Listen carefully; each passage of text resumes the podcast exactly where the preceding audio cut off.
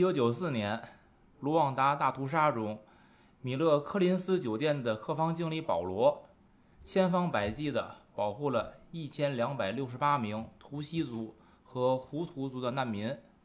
我们今天要聊的电影《卢旺达饭店》，讲述的就是这个故事。我看完这个电影呢，首先说是挺感动的，挺感动之余呢，又看了一些个卢旺达的资料。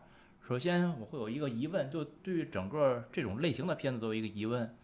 嗯，首先它不是纪录片儿，它是电影，电影里边就会有艺术加工，嗯，有夸张，然后会有一些个它为了突出的片面化，嗯，也会有一些个美化和丑化，对于不同的人可能都会有。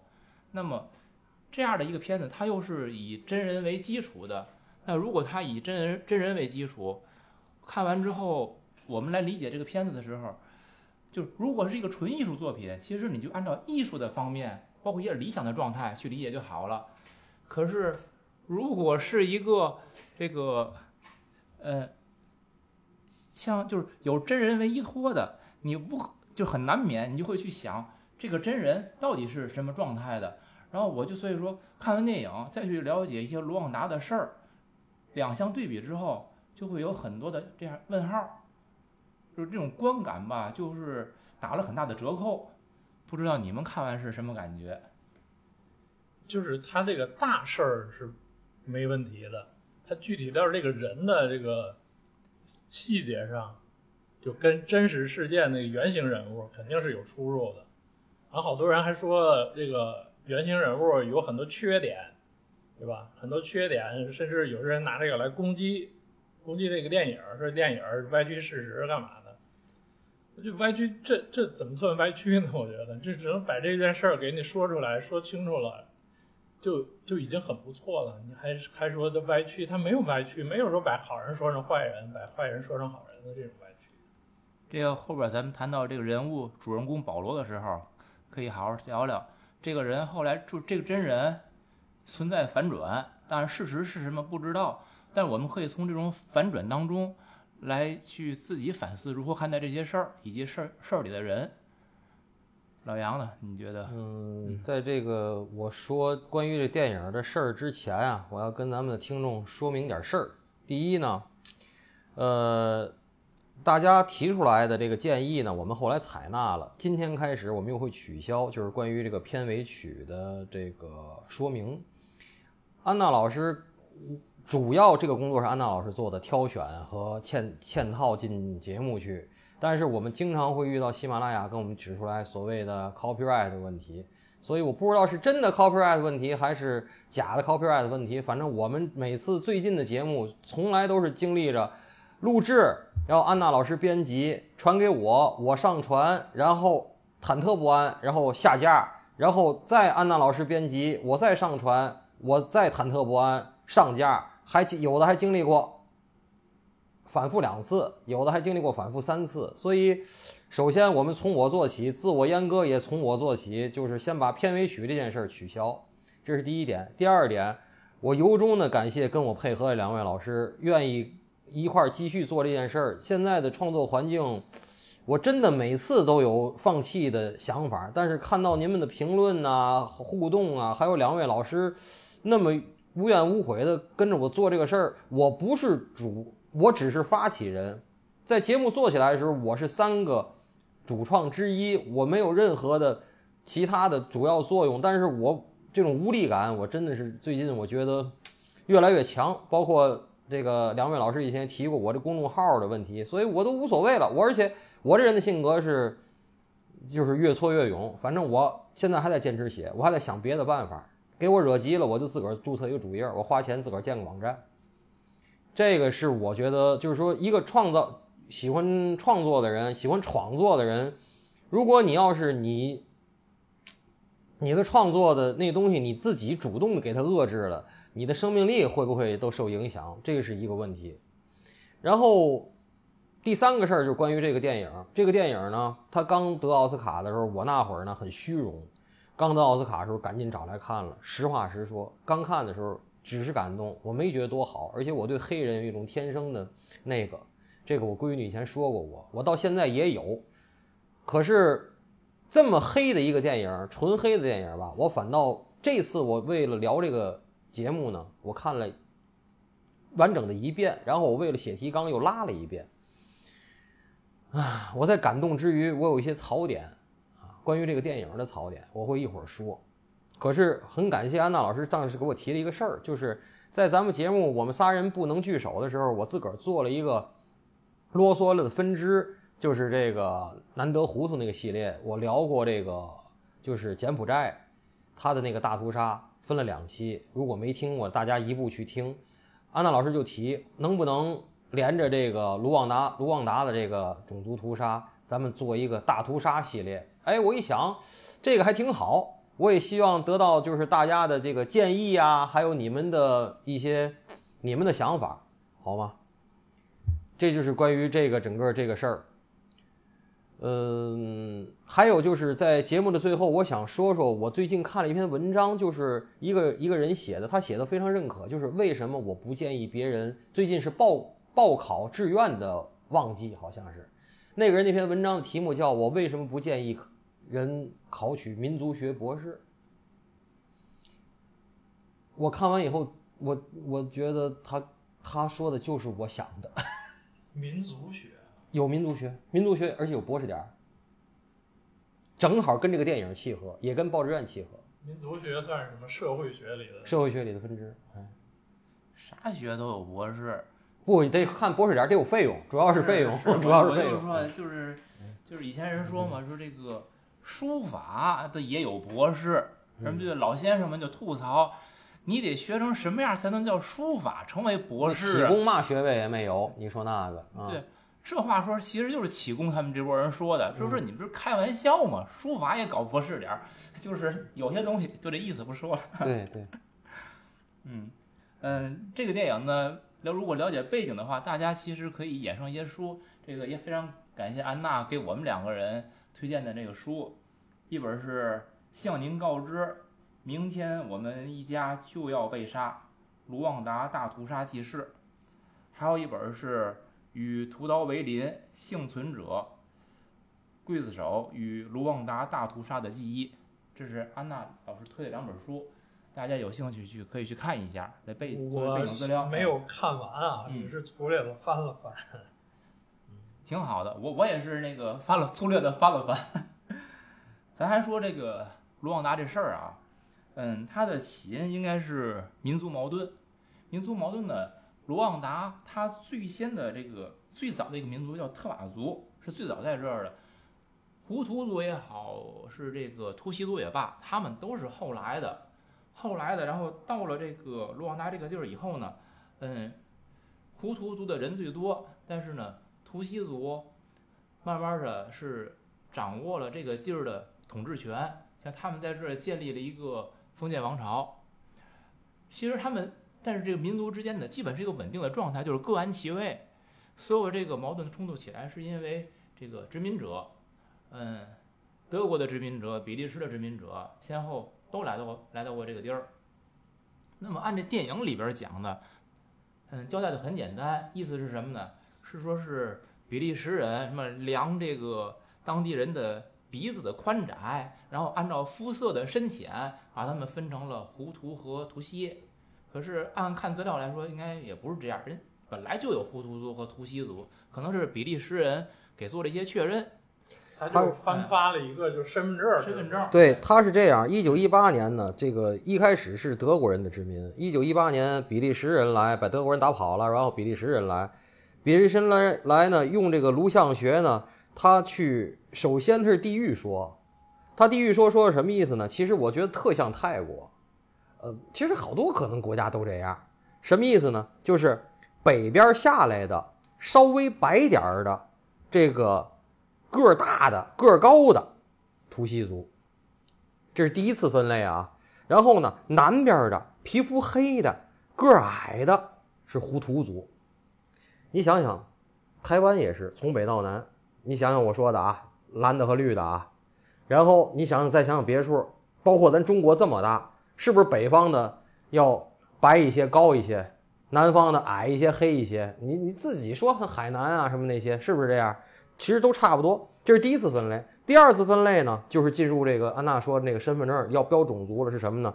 是十头奶牛以上的家里资产是图西族，屁毛没有的是胡图族。它实际是按资产分的，等于就是有产和无产。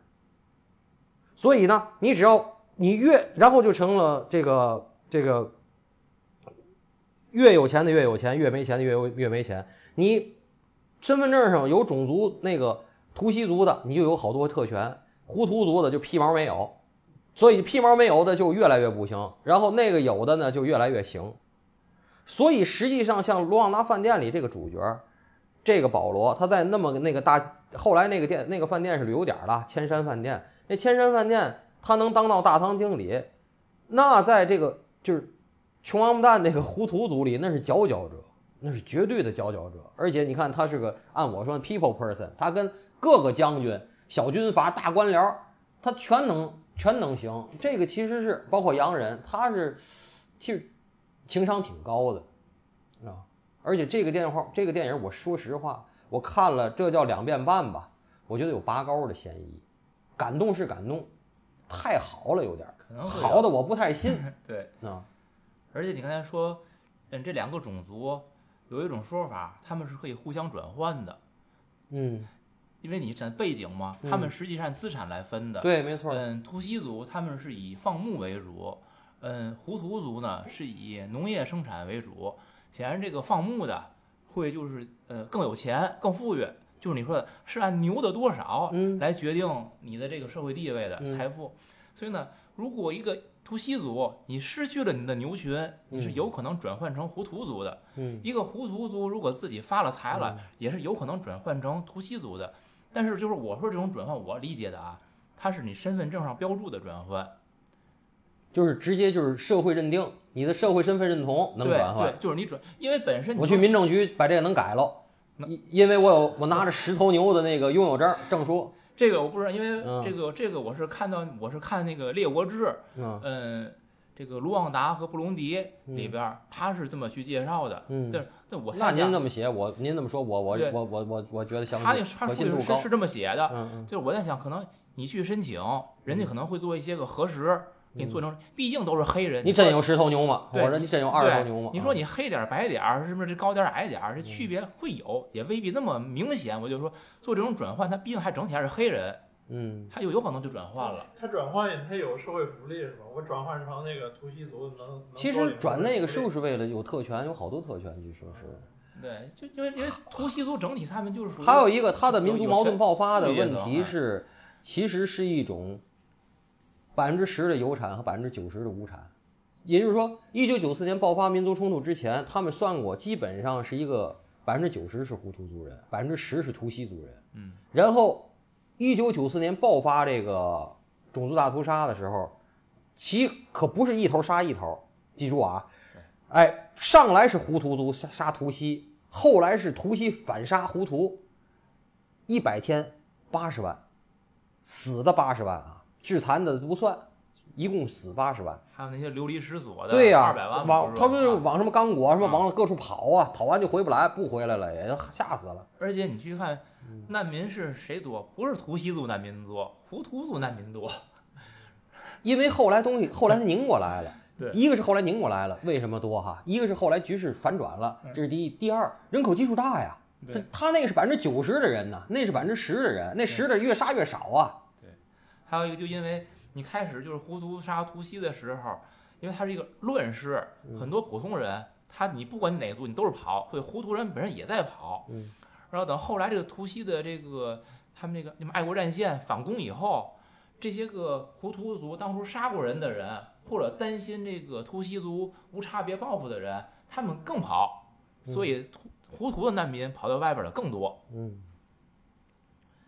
这就是说是，嗯，这个大屠杀的背景是种民族矛盾。我说这就是属于，哎，再别说，就你们觉得这事儿是本身这个民族积累下的历史冲突，嗯，更起主要作用呢，还是说是这个帝国主义比利时的殖民者在这儿拉了一泡屎，屁股没擦干净，或者说他他故意这个设了一个那么局，让你们去乱，然后他从中渔利。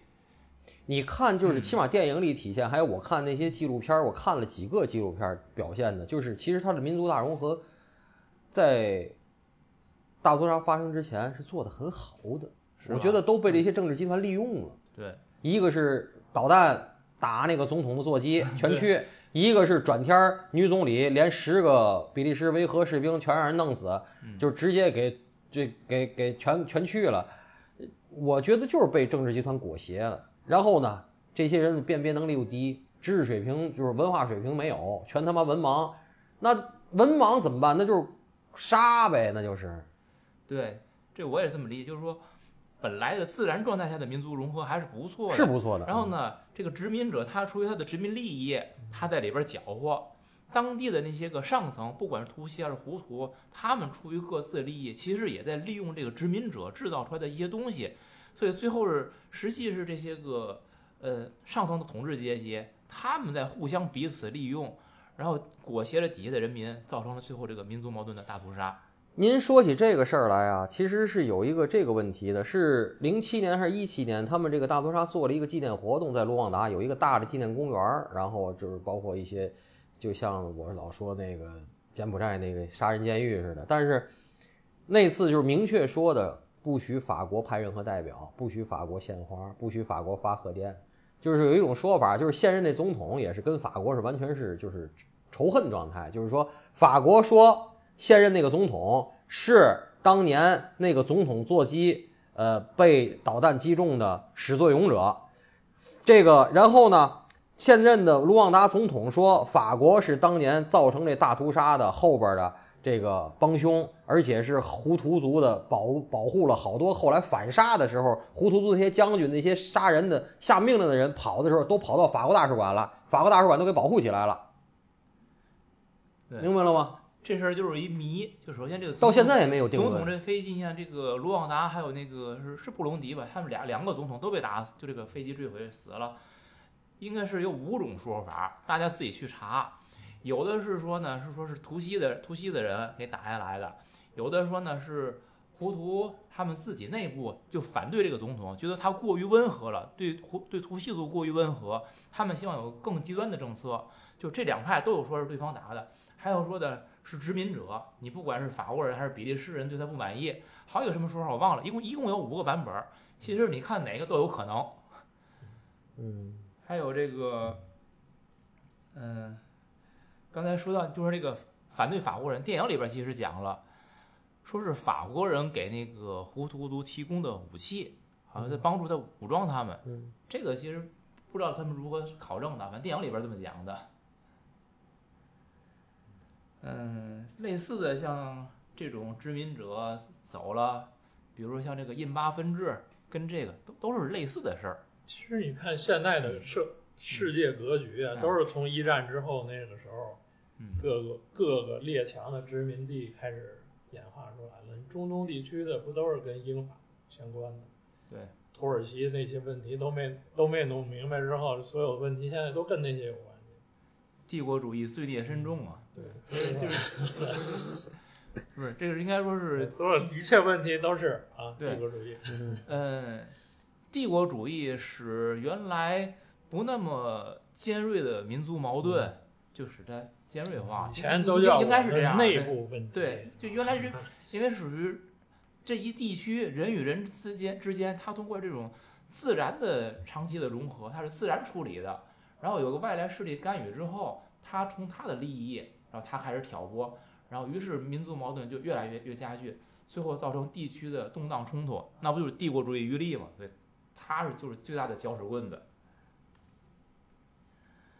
嗯，那咱我我提个问题啊，就是说，胡图族、图西族他们之间这种仇杀，电影里边讲的，嗯，这个饭店的经理保罗问他的那个朋友，那也是一个胡图族的极端主义分子，就说你你这么杀人，你能杀多少？然后他那个朋友回答一句，杀光，就这意思，就是我们就是要把所有的图西族都杀掉，就是。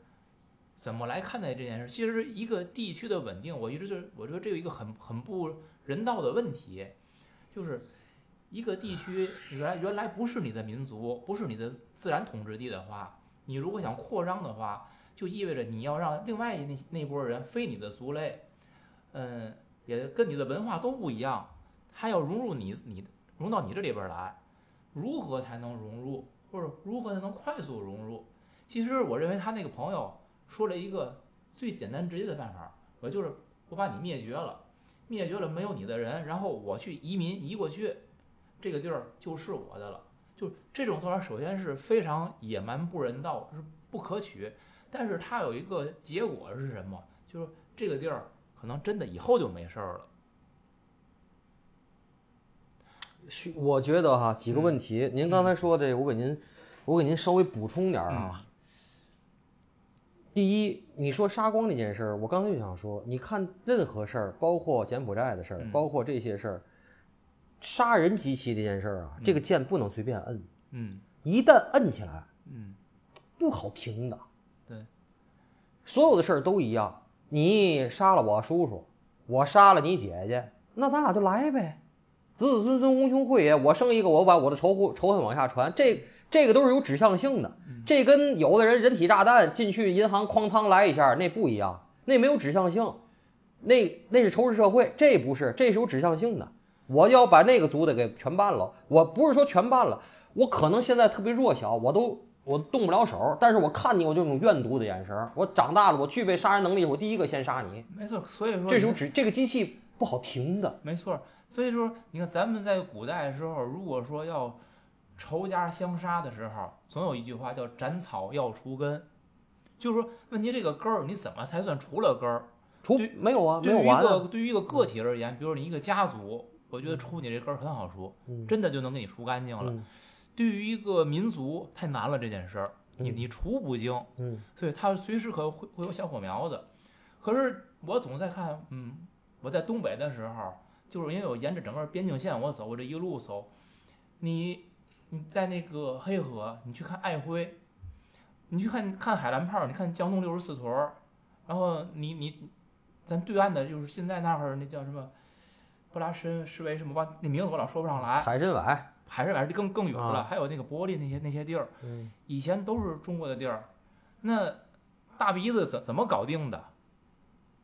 那个地儿像包括像咱的江东六十四屯儿，为什么当时在谈的时候，这个地儿虽然就咱已经管不了了，大鼻子占走了，但是还让他们都是属于让中国人管，就是因为他历来就是中国人，说中国话是中国的文化，他不认同你，那他的办法就是我找个借口，全都给你弄死。弄死之后，你这个地儿没有你的人了，然后我就把我的人移过来，所以就是这个地儿，虽然我们说你是不平等条约时候你是什么好，你我不认可，我批判你，但你说这这地儿你要回来，打死你也要不回来，一万年你也要不回来了，因为那儿再也没有你的人了，没有你的根了，除非说你再去搞一次，你把那儿的人都屠了，这事儿就不太可能。所以我我就说这个灭绝这件事儿，从当时来看非常不人道。但是从事后来看，你可能你过了上百年，大家都接受这个继承事实以后，这个地儿反而平稳。或者我再常想，就是我们现在所有的边界、所有的这个族群的划分，其实都是这样的一个结果。我们不过是没有经过当初那种图与被图的过程，我们直接坐享其成，拿到了这个结果。您说的这个，我还有两个补充，嗯就是第一个补充是，你说这件事儿最后想怎么解决呢？我说恶心点儿啊，能解决，在人活着时候也能解决，不全灭绝也能解决，怎么办啊？统一语言，统一强势语言和强势文字就行。比如现在有这个化运动，那个化运动现在，就是这么干的吧？我明白，明白你的意思，对吧？西边、南边都有。就是这么干的。对吧？统一语言，统一度量衡都不叫事儿，统一语言，统一强，统一成统一唯一的强势语言、强势文字。对。第一，第二，着装习惯、饮食习惯，对吧？改变，你的你的所有的节日、对日常的风俗全都给你变了。着装习惯、啊饮饮食习惯全改。三代以后还有什么区别？对啊，这个我倒觉得有点温水煮青蛙，这个情况比较理想，你知道吗？所以说我说这事儿，你就一分为二来看，就是当时我作为我现在的我来看，嗯，我看到所有这些东西慢慢被同化的时候，我是觉得很不舒服，我也很你不舒服，但是你也无力，不 没有用不是，我也知道我你说的意思替他们不不平，嗯但是实际你要从更长远，从就是从他们的几代以后，从咱们的几代以后，其实对他们未必没有好处，宁老师，我送你一句话吧，宁嗯老师，我真诚的送给你一句话：站位要高，要有提高自己的政治站位，知道吗？要从高处想问题。你那站都太平了，你那个站都有点低，不，行。嗯，对，提高自己的站位。看两代三代还低是吧？对你 提高自己的站位，你从上往下看，你你看你怎么想？不是我就 是我，我现在就是从他们角度，我认为这个你从谁让你从那个角度，对吧？你从他们角度干嘛？我觉得对吧？这个可能是相对来说最好的解决方案了。这这我我第一个补充，刚才我第二个补充，您去那儿，我上次走走漠河那条线，我去了市委，市委那是莫斯科，那不是莫斯科，俄罗斯族村儿市委啊，蒙乌市委也叫，嗯，那长得就是那个样的人呢，根本就不是咱这儿的人呢俄罗斯大妈，啊！一煎煎八个鸡蛋，黄油煎的，腻得不得了，一盘儿。然后说了东北大碴子话呀，你问他再还会说那个吗？他不会了。但是长得完全没有通婚，我看那样就一点通婚，有二毛子样，有的完全就是毛子样。二毛子跟毛子的区别就是叉儿叉儿没叉儿，嗯啊，要不叫二毛子吗？那那有那个纯纯那样，就说明没通，就是等于一代一代还是纯的，那么那么那么通婚的。但是你问他还会说那个、呃、不会了，文化认同了已经。那必须的。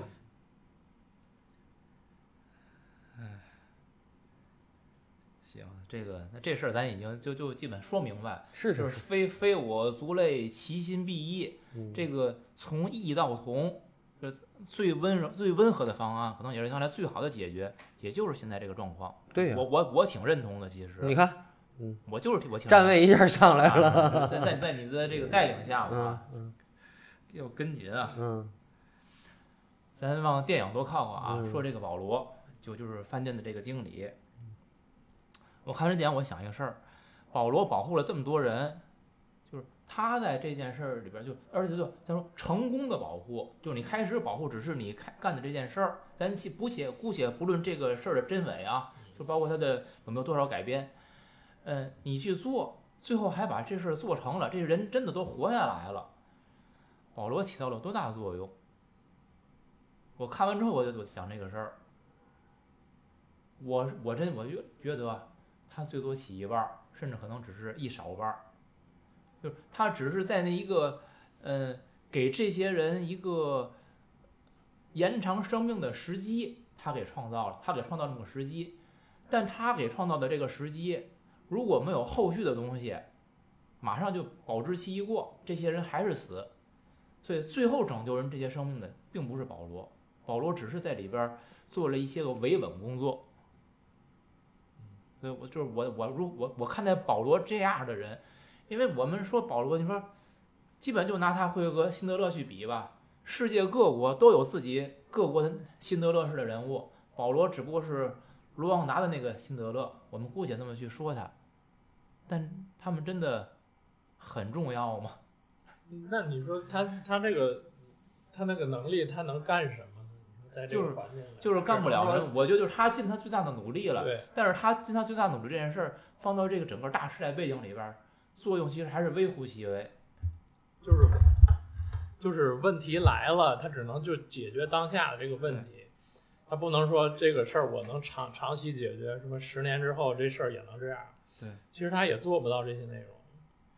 因为我梳理一下保罗他干的事儿啊，他嗯让这个饭店继续运营，然后把难民接纳进来，他基本就是在维持时间，然后呢，呃不是应该叫维持秩序，争取时间，积极的寻求各种策略，包括找人儿，找这个比利时的这个航空公司的主席，找大使馆什么的，找找各种人儿，然后呢找维和部队。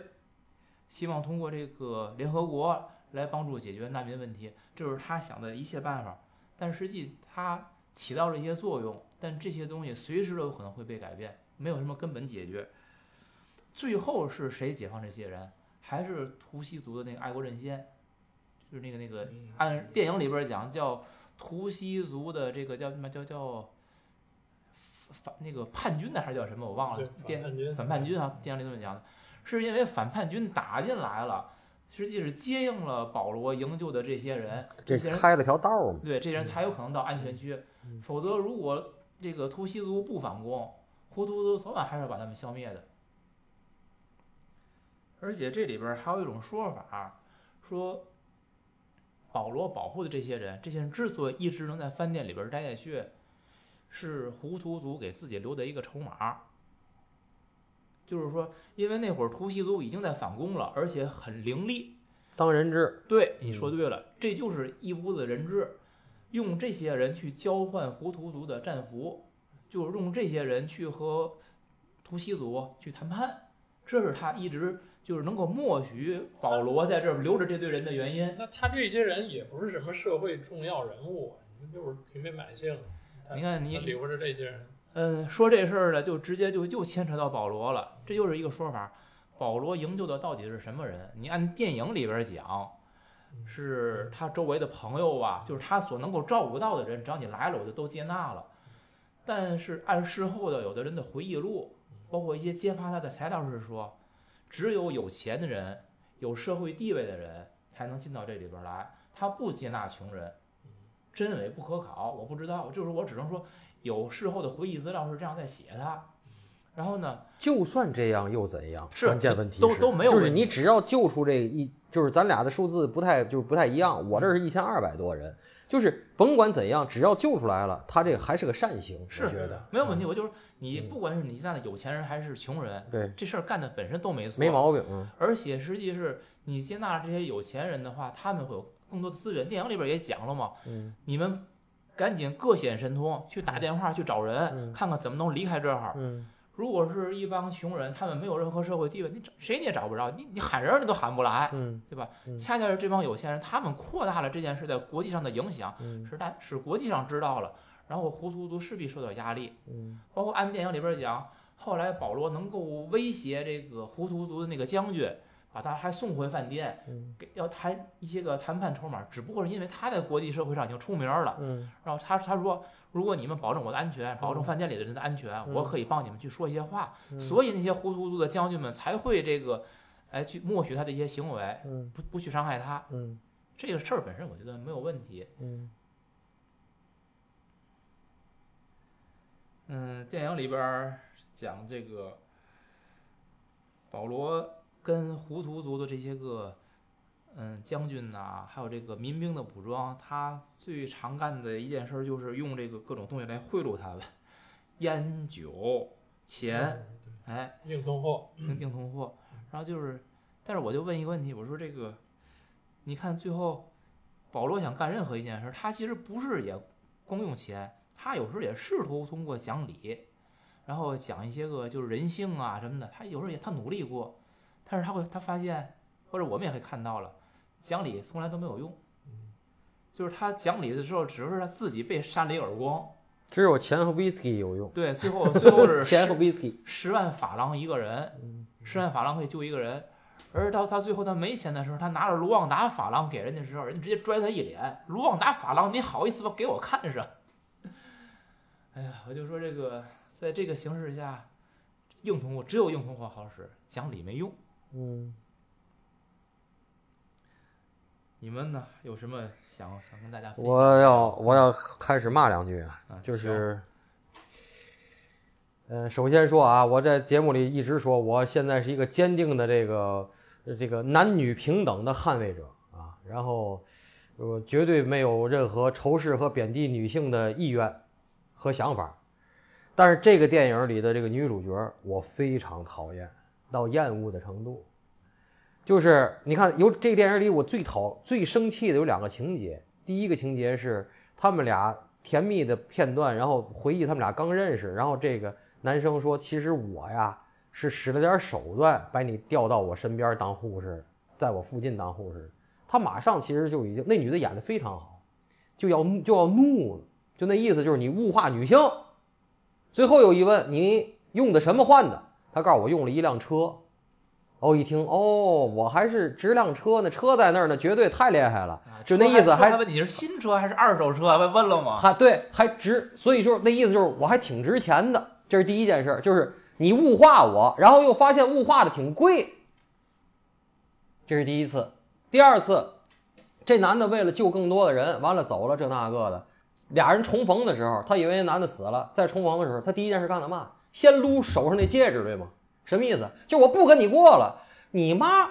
我操！这男的都豁出命去救你，你现在就第一反应你是不跟他过了，你就不是个人，知道吗？就这样，女的就得该死，知道？让我说，不是，人家应该不是那个意思。这种都是我跟你说，这种人你不是说意思不意思，我一说这容易激动，就这种他妈的受了西方普世价值教育，完了又走偏了的这帮田园女权们，都他妈这么想，其实就是一种精致利己，甚至我都说都不叫精致，粗糙利己，就是毫不利人，专门利己，你知道吗？这个桥段不好，这桥段不好。是不是？但是这桥段我倒觉得很真实，知道吗？不是往往好处想，我上回我就不会往好处想。凡事儿往好处想。你看我我背下来这句话了，生活往简单过，这句话我背下来，我先背你看特别熟，。你看，我我就这我还真不同意您这个。我跟你说吧，我这我实在是，大伙儿如果没明白我说的什么，大伙儿去看电影，这电影是个好电影，你看看这天桥段，看完了可以来跟我呃讨论啊。嗯，所以这个就是我觉得这个才是这个电影里我觉得真实的片段，知道吗？就是这种受西方什么女性要觉醒、女性要独立教育完了走偏了的，这是一类人，而不是他一个。我告诉你。哦，你救我，我应该应分。然后你因为救我，你抛弃了对家庭和我的责任，你回来我不就不跟你过了？你他妈就该自个儿死去！真是，就我说的这就是他的逻辑，我说的就是这个女的的逻辑，你知道吗？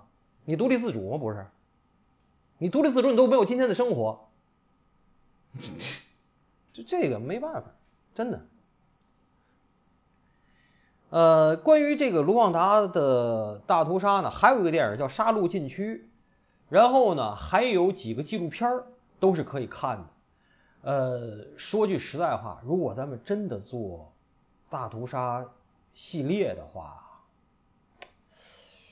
嗯，我是我觉得卢旺达这个事儿呢，就是时间间隔短，密度大，但是这个总人数说实在的，比我原来讲的柬埔寨嘛差得多还，还差挺多的，还可能是因为卢旺达是个小国，或者人口密度没有柬埔寨大，你这些东西哎，卢旺达人口密度可不低啊！卢旺达的人口密度属于世界排名可能在前十是啊，但是但是这不才死八十万吗？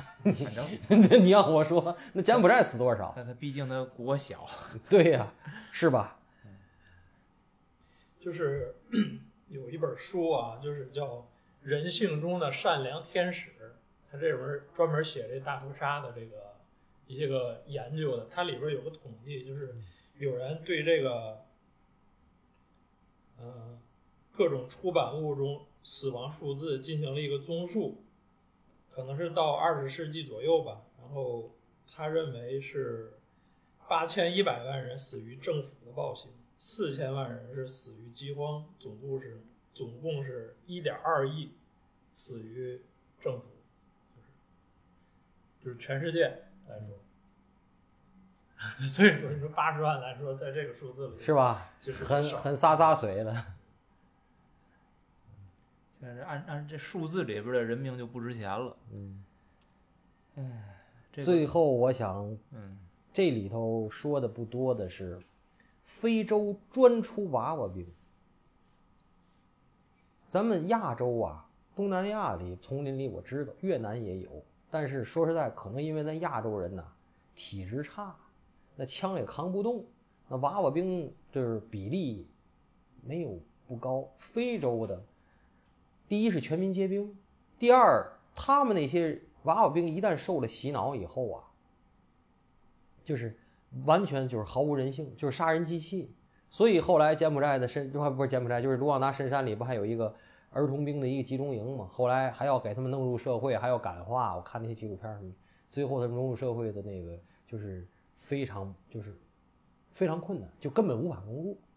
所以就是这种对人性的泯灭，就这种屠杀对人性的泯灭，不是说孩子们跑，你看像什么那个他杀了我的父亲，安吉丽娜·朱莉那电影讲的那些东西，就是孩子身上还有很多那种爱的光辉，还有那些爱意，对世界的那种融入感，这里头没有。这里头的人就是这里的小孩儿，好多那些娃娃兵、童子军就是杀人机器，而且毫无人性，就是人性已经泯灭了。这个是我觉得就是非常叹息的。我，但是我我就我说句达尔文主义的话，我一点也不痛心。这些人我觉得也该死，因为他也我说就得回炉，因为你给他重启不了了，对吧？他的人生你重启不了了，他看待世界的逻辑和角度、人三观也你也重启不了。那这个人那就是一个都不是废物，这个人是个害有害的东西。这样的人，那些童子军，对吧？而且也不要不只是这个童子军，那就安娜分享的那两本书里边写过，当时的这个胡图族去杀图西族的时候，嗯他们已经杀到麻木了，嗯什么状态呢？嗯每天早晨起来嗯杀人，嗯杀杀够了，嗯晚上喝酒、嗯抽烟，嗯各种娱乐歌舞，嗯睡觉，嗯睡醒了，然后如果第一天杀的太多了，嗯他得休息一天，他第二天他杀不动的。嗯然后呢，歇过来之后继续杀，嗯，跟我打球似的，是吗？累着了是吧？就就是说什么，后来就有的那个，因为事后大家在反思的时候，就有人，包括当时好像有人就觉得，突袭族就会就问那胡图族，就是你为什么杀我？嗯他说我不知道，嗯我的我干的事儿就是杀，嗯，就是这个，跟上班似的。他比工作还要麻木，你知道吗？就比卓别林那《摩登时代》里边拧螺丝那个还。跟那一样麻木，嗯他不知道我拧这螺丝是干嘛用的，给哪个机器拧的，他都不知道。嗯就是他杀人，我杀的是谁？嗯为什么杀？都不知道考虑范围，我只是在杀人。嗯杀完之后就喝酒休息，完事儿再接着杀，每天重复。所以当时你知道一个说法吗？什么救了图西人，就救救了一些图西人，是啤酒。嗯就是这些人白天杀嗨了，晚上就喝，喝大了就晕醉，嗯然后累，第二天杀不了嗯，得歇两天，嗯然后等他们下轮又杀高兴了，喝的更多，嗯睡那个睡的时间更长，然后得歇三天。嗯是是啤酒让他们歇了更多的天，然后给突袭族的反攻更多的时间，然后有更多的突袭族可以逃出去。荒荒诞吧，都不是荒谬，是荒太荒诞了。感谢安娜老师提供的这个详实的资料，嗯我最爱听这种了。嗯，反正这个事儿都过去这么多年了吧？现在他那个爱国阵线的将军叫叫那个什么卡加梅，卡加梅将军，应该他现在应该还是这个卢旺达的领导人，他是图西族，我不知道换没换，因为好像应该是一八年是一几年他还是呢。这个人那会儿就已经连任了四届了，是他做了很多民族缓和的一些工作，包括在消除疾病啊、恢复经济啊，都做了很多工作。但是同时的负面的评价也是一样，说他是搞个人崇拜，然后排除异己，所有发出了不一样的声音的人，在这个世界上几乎都消失了，以各种各样的形式消失。就这样一个人，嗯，到底是什么样的，咱们也不好说，只能说是从一些资料上看到的这些。不过有一点是，我觉得是至少我们应该肯定的。一九九四年的七月二十号，新他们的那个就是一个内阁在会议上决定取消住有族群出身的这个身份证，就是说在身份证上嗯不再标注你是图西族还是胡图族了。我觉得这个可能是有可能使他们走向民族的和解的非常重要的一步。他是后来又并入到英联邦了，是吧嗯？他好像是有两个国家就是主动加入的那个英联邦之一。是吗？不是不是。所以说我就是之前问过一个问题，就是为什么法属的这些殖民地经常闹动乱、不稳定，英属的还好一点儿？嗯，而且这个扯得更远一点儿说，这卢旺达他自己这会儿折腾，他那些难民，他其实不消停，他直接不把他旁边的那个扎伊尔给颠覆了吗？把扎伊尔颠覆之后呢，他是支持了一个反反政府武装，扎伊尔被刚那个颠覆之后，就成立了咱现在地图上看见的叫刚果民主共和国吧，刚果金和刚果对，布，刚果金、刚果布，刚果布是那个布拉柴维尔，再更靠西一点儿。嗯。咱们现在说的是刚果金，是首都是金沙萨，那个面积更大。这个就是当初卢旺达支持的颠覆的这个扎伊尔这个这个这个国家。结果呢，颠覆之后，他支持这个人扭过头来，嗯。又反撕撕也不叫撕毁吧，就是背信弃义，应该说是。当初的承诺不兑现，然后又开始跟卢旺达又开始打，又又作对，他们又开始有边境有冲突，这就是那块地儿乱乱哄哄的日子。最后的话，我我想还是用安娜推荐的那个书里边有一句话，当时，嗯，我看见了，我觉得挺好，我挺喜欢的，给大家念一下啊。他说的是，嗯，胡图族的那些当初杀人的人，很多人现在已经被关到了监狱里边了。他说，如何对待这些囚犯是个折磨人的问题。如果把他们的仇恨都囚禁起来，那仇恨就永远无法随风而去。如果放任仇恨传播，屠杀就会卷土重来。我们取消了片尾曲的说明，我就口头说。呃，安娜老师会给大家安排这个电影的片尾曲，这个片尾曲叫《Mean Voices》，呃，非常好听。我经常在车上单曲循环，我一听这个节奏我就想动，就就是有律动这个曲。那么后面我要说一段话呢，就是我开头预告过，不知道这段还能不能存活，就是说。有一个人说写了一个东西，就是我不为什么不建议孩子选民族学博士。他开头说了一件事儿，就是说最近咱们的官媒呢一直在鼓吹这个呃乌克兰和这个 Russia 融合。如果 Ukraine 和 Russia 融合的话，那么他就提了一个问题，这个就是民族学范畴，对吧？你屁股坐在哪个凳子上？很明显了，对吧？你鼓励他融合，那就屁股坐在哪个凳子上？你那你要这么说的话，那我就问你，民族学如果这个学科可以存在不吊诡的话，这个民族学可以存在的话，我问你，成吉思汗是不是汉人？是不是中国人？如果你说成吉思汗是中国人，那么中国从来没侵略过外国这件事儿，这个史实就不成立。如果你说成吉思汗不是中国人，那民族这件事儿就不成立。这就涉及到你说的是民族还是国家，你说的要怎么融合？那么汉人的朝代是止于清，还是汉人的朝代止于宋啊？止于明，对吗？所以人家最后人家这人说了什么一件事儿呢？说关于所有民族问题的答案，历史学里都有。想学民族学呀，你去考历史学博士。民族学不该存在，因为历史里早就有关于这些民族事儿的答案。继承历史遗产，接受继承现实。好嘛，嗯，要说这这个，现在俄罗斯跟乌克兰闹事儿起源就是因为金帐蒙古人搞的这事儿。是啊，所以说蒙古人，你算中国人的话，那这玩意儿跟中国人没有没有没有有瓜葛，对，跟咱没关系，对吧？不是啊，千丝万缕的联就系。你你要不然就是完全撇清，对吧？完了要不然就是咱们。完了，我觉我觉得你这个这个这屎永远擦不干净了。那当然擦不干净啊，嗯，擦不所以干净。经常说中国怎么那边什么那那那句那句词儿叫什么？崖山之后没有中国，嗯哪个中国？对呀、没错那，是哪个？是啊，We are the world，世界一家。嗯，好吧。啊，后面就是饭来的。